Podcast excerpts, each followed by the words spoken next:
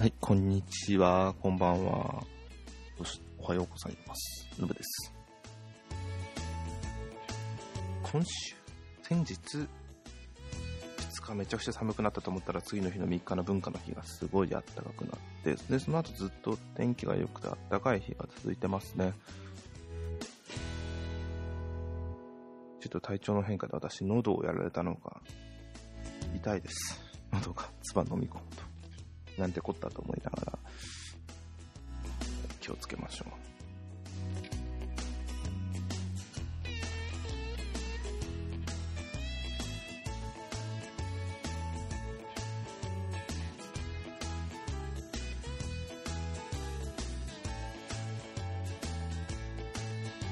はい。で、ということでですね、先日の11月3日文化の日ですね。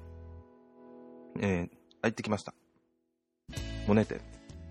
上野の美術館で。上野の美術館って言ったらちょっと言葉が正しくないですね。まあ、上野でやってるモネ展行ってきました。ちょっと行ってみたいなと思ってたんですけど、すごい人なんだろうなと思いながら、行けるなら平日がいいのかなと思ってたんですが、結局、その、えー休みの日のその日にしか行けなかったので、あもう行くならこのタイミングでも行っちゃおうと言ってきました。まあ、やっぱすごかったですね、人が。入るだけで、あ券買うだけで10分。入るだけで10分。まあちょっとそういうに言って実際そんなにはかかんなかったんですが、あのーまあ人はすごかったです。とは言っても。あで、実際見ました。もう非常に良かったです。モネっていうのもあんまり自分自身は細かいとこまで、あ、ちなみに自分ちょっと昔、若い頃さ、もう10代の時にちょっと油彩、油絵の方をやってたんで、絵の方が好きというのがあるんですが、で、まあ、絵は、でもただつっても知識が全くないですね。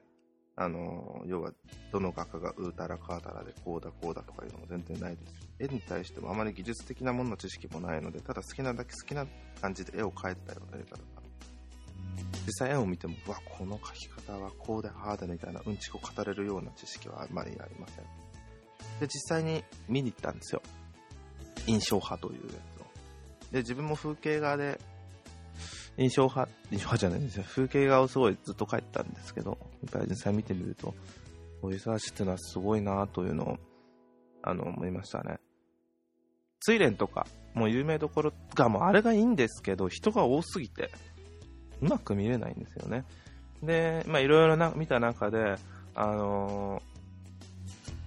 いいなって思ったのが、出てくるかな作品の名前が。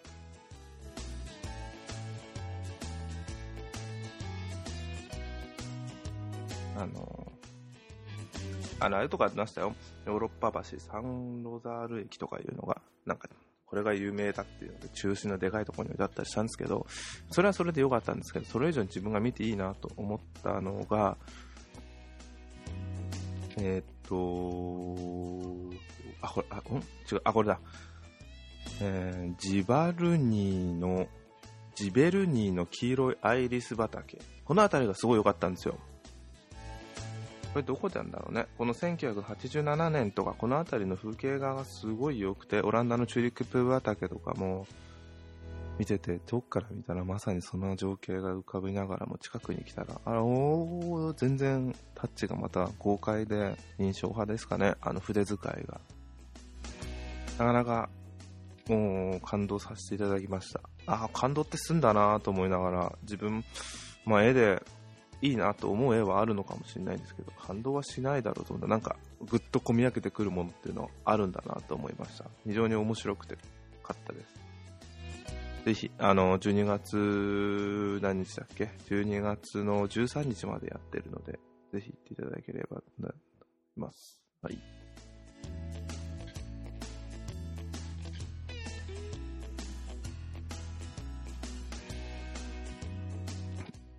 で、次がですね、えーっと、この前、11月7日に、初めて行ったんですけど、えー、赤坂の TBS のところにある赤坂サカスという、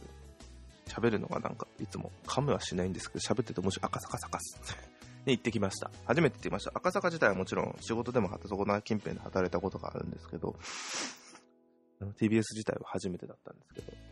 あの、ああ、ここなんだなっていうのは、あ、この辺りだったんだっていうのを初めて知ったんですね。で、なぜ行ったかっていうのが、あのー、ラジオの公開生放送があったらね、それを聞きに行きました。で、ポッドキャストで喋ったか覚えてないんですけど、あの、玉結びという TBS ラジオでやってる昼の、平日の昼の1時から3時半 ,3 時半までやっている番組、その番組の公開生放送が昨日あったので行ってきました。えー、いつも平日の月、火、水、木、金で、えー、それぞれの月曜から木曜が赤江玉緒さん。で、金曜日が、えー、小林遥このあのアナウンサー。で、月曜日が、月曜日から金曜日でそれぞれの、なんていうんですか、別の MC が、カンニング竹山さん、あカンニングの竹山さんと山里さんと、博多大吉さんとピエール滝と滝さんと玉袋辻太郎さんがですけど、今回それが全員集まって、2時間の公開生放送をするというので、うん、どんなものなんだろうと思って、すごいこの番組自体が非常に好きなんで、見に来ました。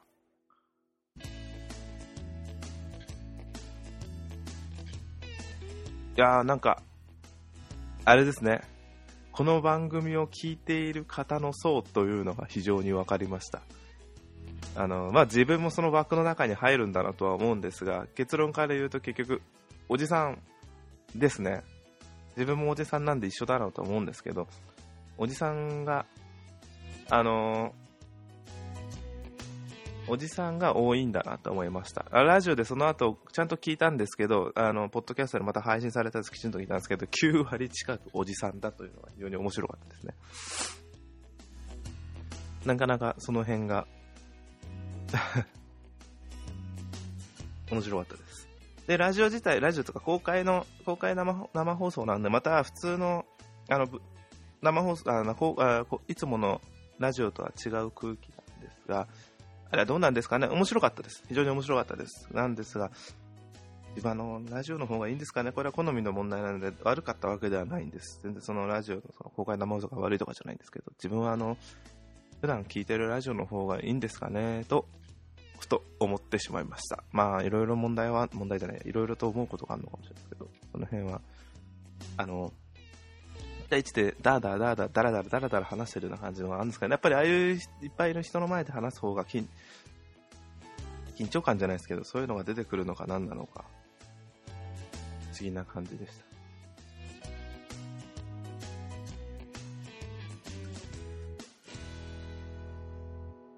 まあでも赤江さんやを、生の赤江さんを見えて、見れて非常に良かったです。はい。なんかこういうのあったらまたちょくちょく行ってみたいなと思います。初めてのね、赤坂サカスというのもあるので、行ってみたいなと思います。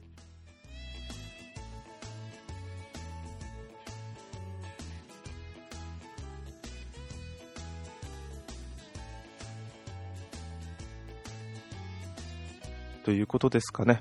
うん。ガジェット、ガジェットの話1個ありました。あの、Apple TV ですね、前回ちょこっとお話ししましたが、えー、発売されてちょこちょこと、えー、っと、レビューの方が上がってきてるんで、そちらの方を読んでたりするんですが、結局、えっと、今まだ、あのー、アプリが出揃ってない部分もあるだろうですし、っていうのもあるので、ものとして悪いものではないんですが、アプリが出ることによってどうなるんだろうっていう部分が結論なのかなというのが、その読んでた文章によってありました。うん。なので、悪いものではないみたいです。ちなみに、あのー、今、自分が全全世代、第3世代の Apple TV を持っていますが、その人が買い替える必要があるかどうかっつったら、その、ちょっとどこだったかなすいません。その、そこの記事が出てこなくて申し訳ないんですが、えー、そこを見ると、ノート。今のところはまだいいんじゃないかと。その、基本的に大きく変わってる部分っていうのはアプリが使用できる分だと思うんですが、そのアプリがまだ出揃ってない部分を考えると、まだ今のところ必要ないんじゃないかというふうに書いてあったのが、えー、非常に印象的というか、納得でした。ぱそうだよなと思いました。うん。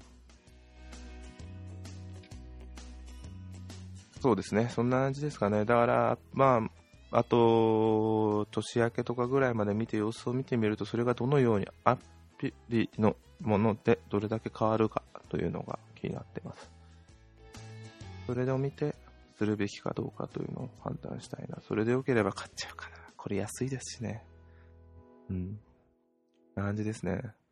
はい。あと、まあこれまた Apple の話ですけど、妻が iPhone XS プラスにしようかどうかを非常に悩んでるんですよ。大きいから大丈夫なのかなとかいろいろ悩みながら、まあ、大丈夫でしょうと。プラスじゃない方だって今の、今 5S 持ってるんですけど、5S よりも一回りぐらい大きくなってしまうので、いや、落としちゃうんじゃないかって気にしてるんですよ、大きすぎて。でもそれって結局6じゃなくても、あ、6プラスじゃなくても6だって、その、今までより大きくなる分のは一緒なんで、大きく落とす確率はどっちも変わんない。どっちみち落とすんだよっていう話をしながら話してました。それも 6S がうちに来たら、どんなものが実際、ね、店頭では触ってます。あの、何でしたっけ ?3D タッチでしたっけ？とか一応いじってみてるんですが、でもいろいろ実際使ってみなきゃわからない部分も多いんだろうなと思います。なんか、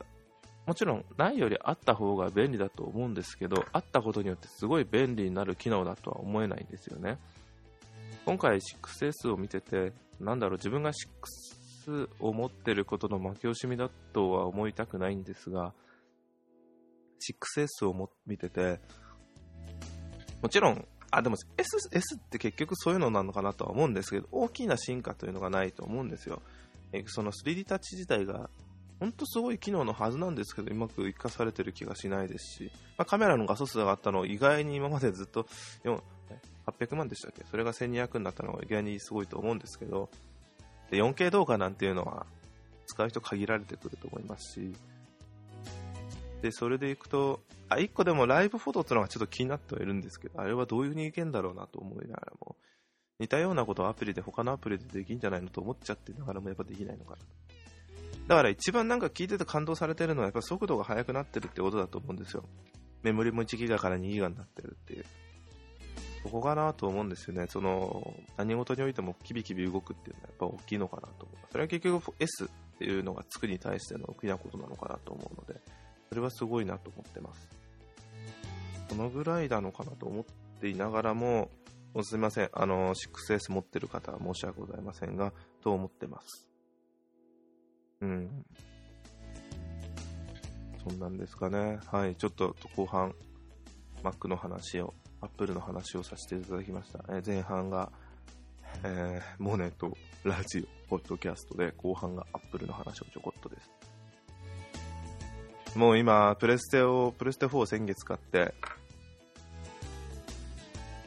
メタルギアソリッドも75%、達成率75%までいって、